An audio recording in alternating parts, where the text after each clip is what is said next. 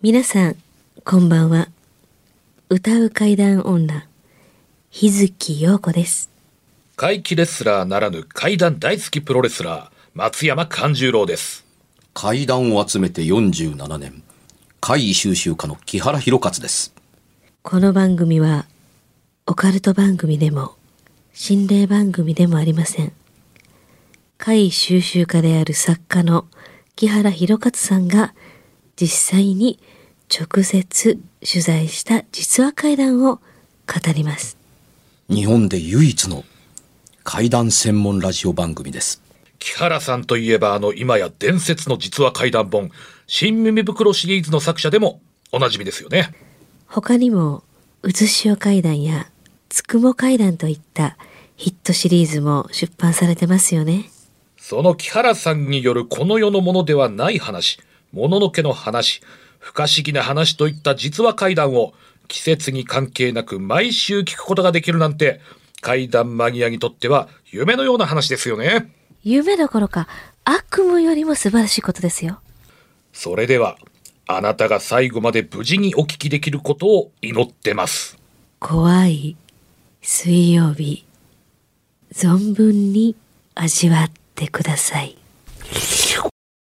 先週もお話ししましたけれども、来たるしがつのみっかから我々の怪談ラジオ怖い水曜日の放送時間が、えー、現在のにじゅうさんじさんじゅっぷんからにじゅういちじさんじゅっぷんに繰り上げての放送になります。はい。私たちの番組、もうね、時間帯流浪の番組と言っても過言ではない。本当ですよ。だんだん時間帯が下がってきた。そうそうそうそうそう。今の時間で放送する最後の回になるんですね。そうです。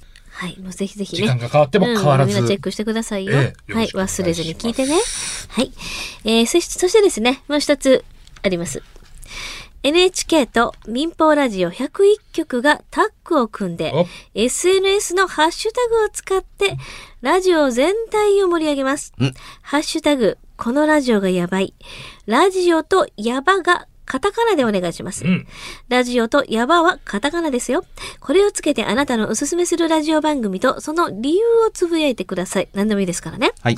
現在ハッシュタグをつけておすすめ文をつぶやいていた方の中から抽選でパーソナリティの直筆メッセージが入った色紙をプレゼント。書きますね。うん、応募方法はハッシュタグこのラジオがやばい、ラジオとヤバがカタカナです。これをつけてツイッターでつぶやくだけです。ツイッターですよ。詳しくはハッシュタグキャンペーンラジオ関西のホームページからもリンクされてますのでね。ハッシュタグこのラジオがやばいの特設サイトでチェックお願いします。よろしくお願いします、はい、エゴサーチしますぜ、はい、お願いしますよ、えー、どれだけの方があのどれだどのようなあの年齢層の方が、うん、あの エスエヌエス を使ってラジオをあの楽しんでいただけるのか、ぜひ私たちも知りたいと思います。そうですよね、ご協力をお願いします。はい、これでね、怪談の小水がね、もちなんかつぶやかれて嬉しいですよしね。いやー、嬉しいですね。うん、えー、問題は我々はの番組って何がやばいって書かれるか分かったもんじゃない。うん、いろいろな要素があると思うんですよね。あるけど大体やばいやんほんまに。まあやばいやばいやばいですよ。まあ言うたらなんやけれども、宇宙妖精とプロレスラーとアニメオタクみたいな人が集まって怪談番組やってるわけですから、しかもね、ライバルなしですよ。日本唯一の怪談専門ラジオ番組ですから。私やばい、やばいって合うやん、なんか怪談。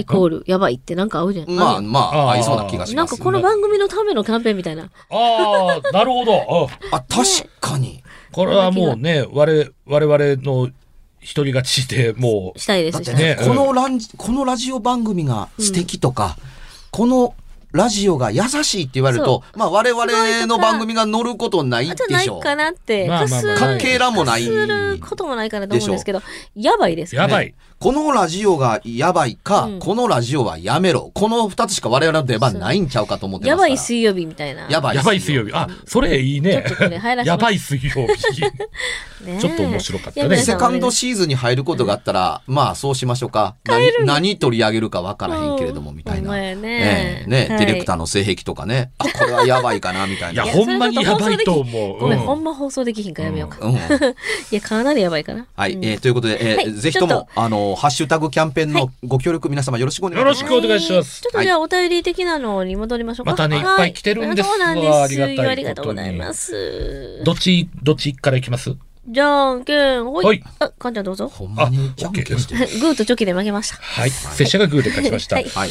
えっとですね、前々回かなの放送で、あの、あの水道料金の徴収に行った際に、はいはい、あのありましたね。その方があの大阪の生野区のあの在住の方でして、はい、で、えー、あの後、えー、本当に、えーごがついつかにある拙者の大衆プロレス松山座見に来ていただけることになりまして、うん、はい、もう誠にもってもありがたい限り感謝しかないんでございますけれども、はい、生野区民センターが会場ですから。うん、で、えー、そのにがつにじゅうしちにちの放送でお便りを紹介していただいてありがとうございましたと、うん、というお便りがまた、うんえー、来ておりまして、はい、内心は木原さんに、えー、否定されるのではないかとビクビク聞いていました。ビクビク。うん。すると意外にも肯定的にえー、言っておられたのでほっとしました。今でもあの時のことは鮮明に記憶していまして、うん、亡くなられた方も水道料金を払いたい気持ちであそこに寝ていて私とコンタクトしたのではと思います。寝ていたので起こしてしまい申し訳ないという気持ちで表に回ったので、その時怖さはなかったです。他にもいろいろと体験していますが、その話もまたの機会にさせていただけたらと思いますと。あったあった。どんな話が、あの同僚の方と一緒にいて、で確認しに行こうとしたら、いやいやちょっともうやめましょう、帰りましょうというところで、同行者がいたということで信憑性がまたこうグッと増したっていうキャラさんのね評価もありましたし、あの評価する話の中でいつも気にしていることというのは、まあいわば怪談の基本ですね。あの怪談を山ほど話したからといって。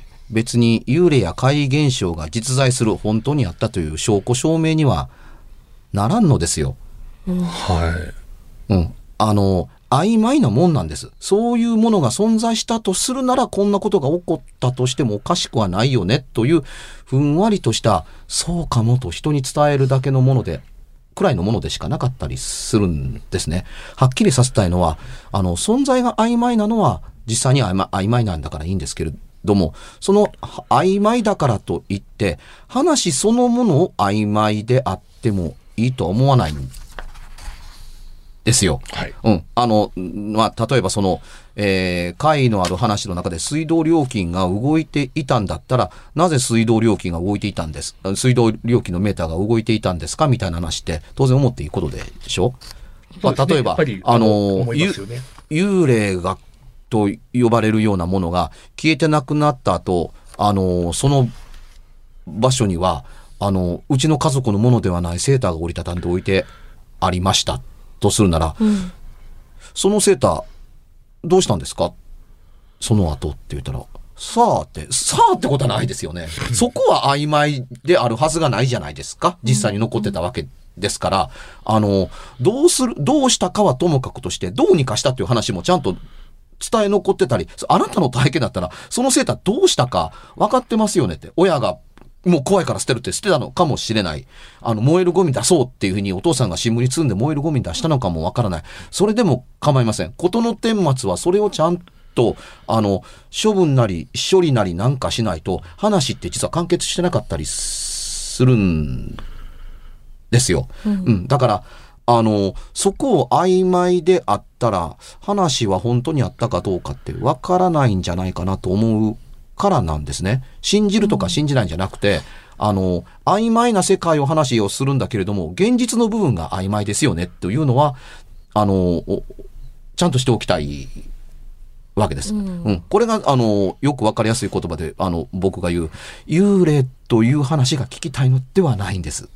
あなたがなぜそれを幽霊だと思ったのかというお話を伺わせてくださいっていうことだったりするわけですね。うん、最初からこれは幽霊だと決めつけられて話された話というのは話が曖昧なんですよ。幽霊だって曖昧だっていう存在だから、その曖昧なものを、あの、確証たる幽霊だとあなたが思ってる理由って何っていうところの輪郭から入っていくと、あ、確かにそんなところに人は立つはずがない。見えるはずがない。そんな形で、あの、声が伝わるわけない。いろんなことがあって、あ、それはそう思うのは無理ないですねっていうところまで行って、あの、怪談の成立を見るという考え方を僕自身は持ってたりするんですね。だから、あの、理由もなく褒めることもなければ、理由もなくあのこれはどうかなと言ってるわけでもなかったりするので、うん、一番厄介なのは何の理由もなくあのリアクションするのがおかしくないかと思ってるだけです。うわ、怖っ、ないでそんなことみたいな風なことを言うて番組進めるのってすごい簡単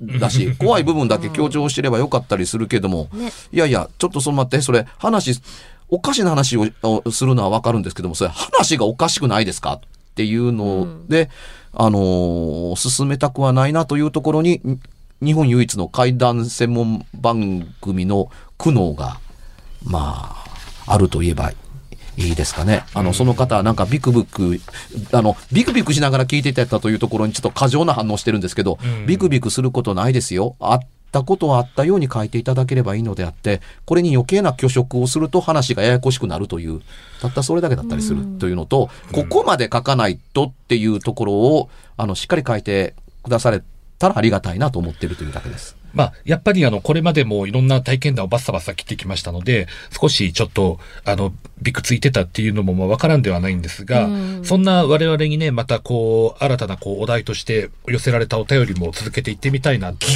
思うんですけど、木原さんよろしいでしょうか。あ、はい、どうぞ。な、何？はい、えー大阪府は八尾市のラジオネームダンミッツさんからのお便りです。ダンミッツさん。ダンミッツさんからです。ありがとうございます。もうそのものズバリのお題で来てくれました。あ、いやねよか。皆様は曰く付きの旅館などに泊まったことはありますか？よろしくお願いします。皆様。皆様。まあ結構ね、あの行った先でこうホテルとか旅館とかやっぱ泊まることも多いんじゃないかなって。あ, あの返答がとても難しかったりするのが。はい。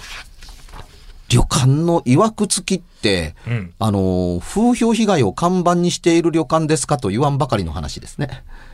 うん、いわくの旅館ってなんだみたいな。うん、うん、あの一応一応ツッコミとして言ってるだけですよ。うん、うん、あのー、ここが出るぞという形のものがどんな形で伝わってるのかがわからないのと、公式で伝わってる話なの、そうじゃない話として伝わってるのというとこがあったりする。じゃないですか。あのこの旅館、このホテルのここはちょっと怖いよねっていう話って確かになくはないです、はい、ただしどこかが公式に認めているという話として伝わっているのかというわけでもないですが、あのー、少なくても、あのー、僕それなりにネットワークを持ってますから、はい、インターネットだとか エスエヌエス だとかってそんなんとは全く違う独自の、あのー、あの人間関係のネットワークですね。で、ここは怖いよという場所という、あの、旅館というのは、あるいはホテルというのは、もちろんなくは、あのー、ない。なくはない。ないです。ない。あの、その人によるのかもわからないということも加味します。で、一回体験してしまったら、その人にとっては、その旅館ってそんなもんだ、その、このホテルはこんなもんだと勝手に思い込むだけですから、たった一度の体験が、恒常的にある、あの、現象として起こるホテルと決めつけてかかるのはいかがなものかなと思っているので、話半分であって、あの、聞いたりすることも多いんですよ。あの、あったことを否定してるのではなくて、一回やったからしょっちゅうあるとか、あの、全体がそうだって呼ぶのはおかしい。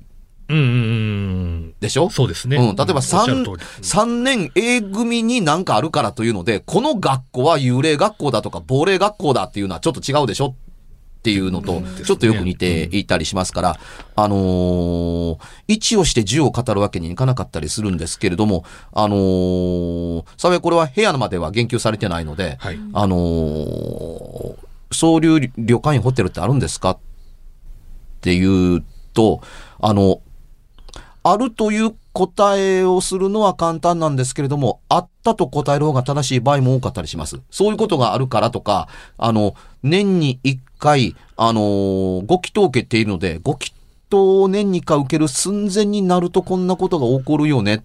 あー。という風なものも、あったりするっちゃあったりするんですよ。うん、さんびゃくろくじゅうごにちまであともうちょっとで新しいご祈祷始まるのに、最後でこういうことがよくあるよね、みたいなことって、まああったりするわけですよね。で、何をはばかってるかというと、あの、ここでね、旅館やホテルの名前が当然言えるわけがない。もちろんもちろん。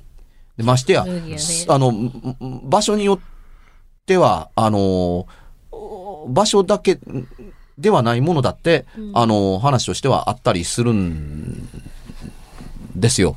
ですが、うん、そんなものがもし広がってるんなら、そのままほったらかしてるわけもあるまいとも思ってるんです。つまり昔その人が体験したかもわからないけど、今もそれがそのまま続行してるとはもう到底思えない。うんということが言いたかったりするわけですよ。ちょっと周りくどくなりましたけれども、うん、あの、例えばその人が帰り際にフロントに、あの部屋、えらい部屋やね、とかって帰っていかれたら、うん、え、またですかっていうのがもしあったとするならば、うん、もう怒らないようにしようということがあったとするなら、何日か中には対処が行われてる可能性だってないとは言えないでしょ。うん、で、旅館やホテルは、そんなことは、あの、やっていません。っていうふうに表立っては言ってるかもわからないけれども、はい、そういうとかにはいかんでしょうっていう世界でもあったりしますから、うん、本当であるのか嘘であるのか、あの虚虚実実があの飛び交う世界です。ご商売の世界ですからというところですけれども、えー、あのね、ホテルや旅館に限ってそんなおかしなことなど全く何にもありませんっていうことはなかったりするのは、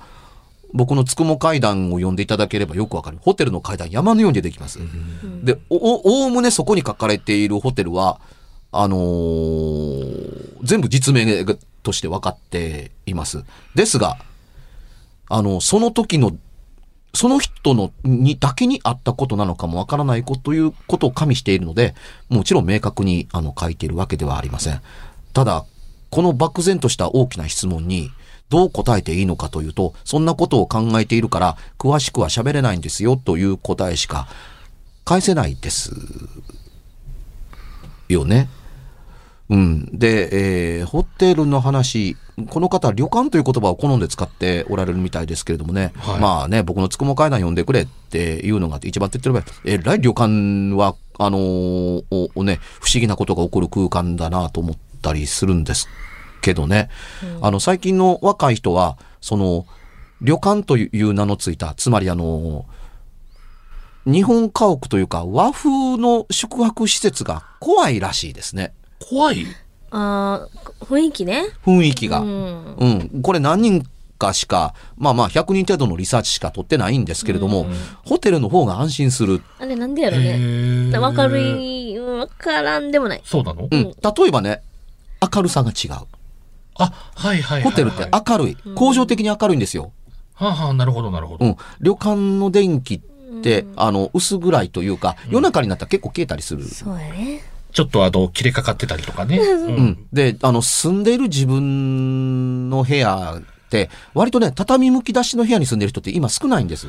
あの、カーペット引いたりだとか、あのー、ね、あのー、どういう意味で、カーペットに引けるフローリングを引いたりして、あの、掃除がしやすいので、板の間にしてる場合が多かったりするんですね。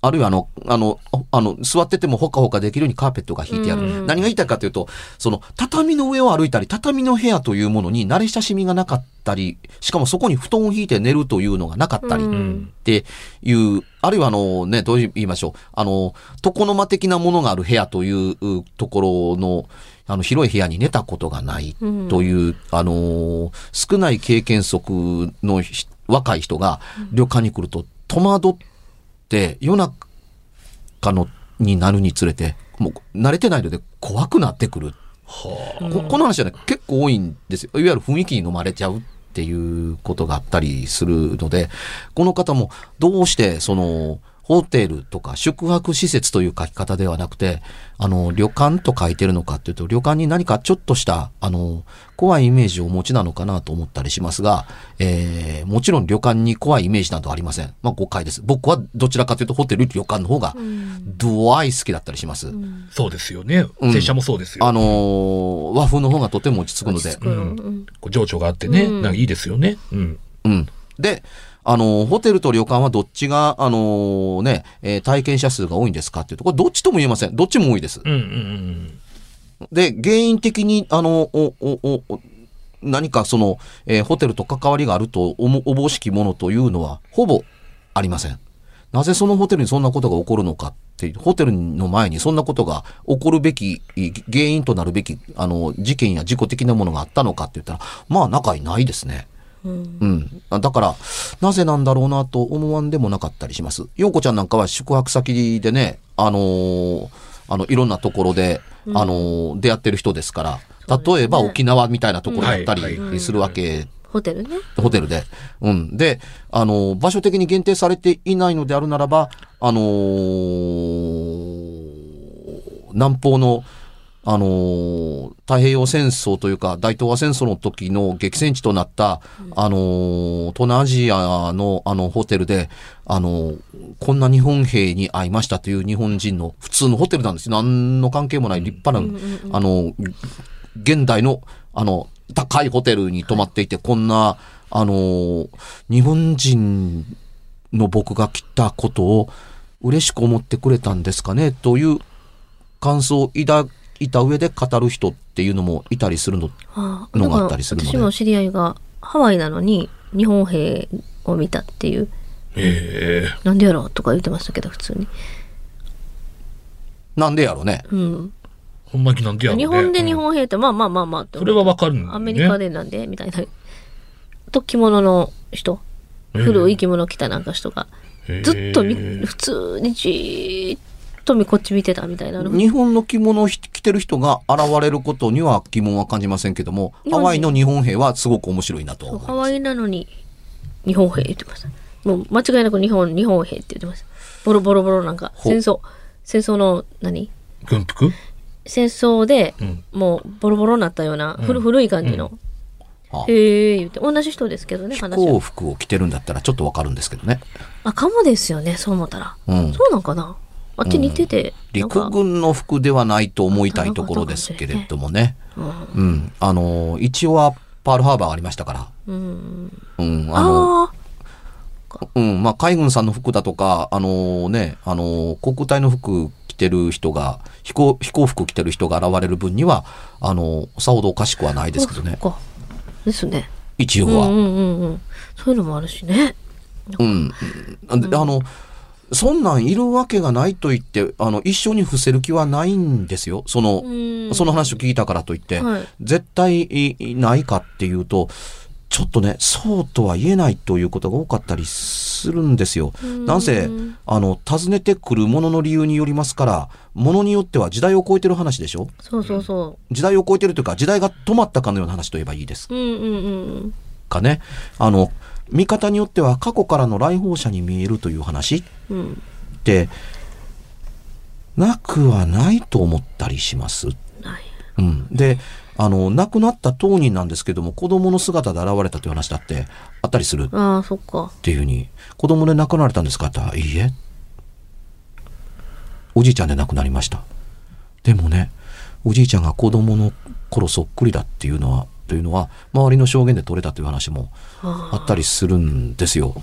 あのそれはね、あのみんなと写ってる写真か何かで、ほらこの時の格好で出てくる、ああこれこれこの子が出てくんねんみたいなのがあったりする、はいはい、時が止まってるかのようにって、えこの時はとっくに通り過ぎてるじゃないのっていうのもあったりするので、あのー、笑ってバカバカしい話と決めつける気はありません。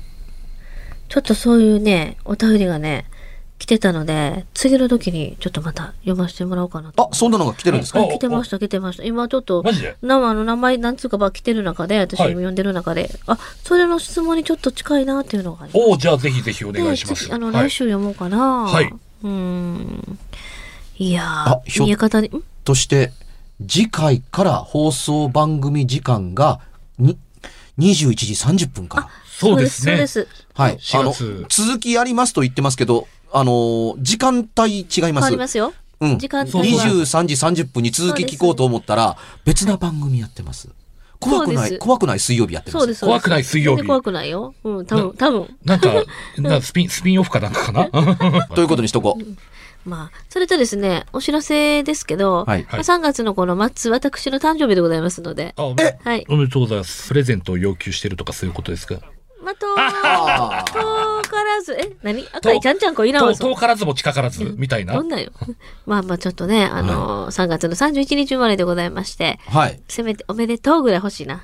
あの、しがつのみっかの、うん、え、新しい時間帯の番組の幕開けをですね、はい、えあのいちまんとじゅうはっさいを迎えた日月さんの誕生日の、はい、どっかのバンドのボーカルみたいなこれじゃあ、うん、おめでとうの言葉とあと、うん、赤いちゃんちゃんこ、うん、ちゃんちゃんこいないおかしいやろそれ。いやでも学校会談の中ではかなりあの、うん、最強に近い存在ですね赤いちゃんちゃんこ言ったら。本当に、うん、あそうか、えー、いやもう化け物扱いされてよかったねあのああやべえやべえどういうことディス、ディス、ディスられてるトイレの日月さんトイレの日月やトイレの日月さんや聞こえがどうなんそれま、えー、そういう怖い話を置いといて、はい、えー、次回の放送からにじゅういちじさんじゅっぷんになります。えお間違い時間帯のお間違いのないように、はいはい、お願いしますよ。ぜひともよろしくお願いします、はい、さんがつさんじゅうにちあのー、ニコ生でにじゅうにじから、えー、九段ちゃん暗殺計画かっこかりという私のニコ生番組ありますのでぜひ見てください。はいどうぞ、えー、ごがついつか生野区民センターでじゅうごじから松山勘十郎じゅうごしゅうねん記念公演大阪編竜の松山を得る今年やります。皆さん見に来てください。よろしくお願いします。よろしくお願いします。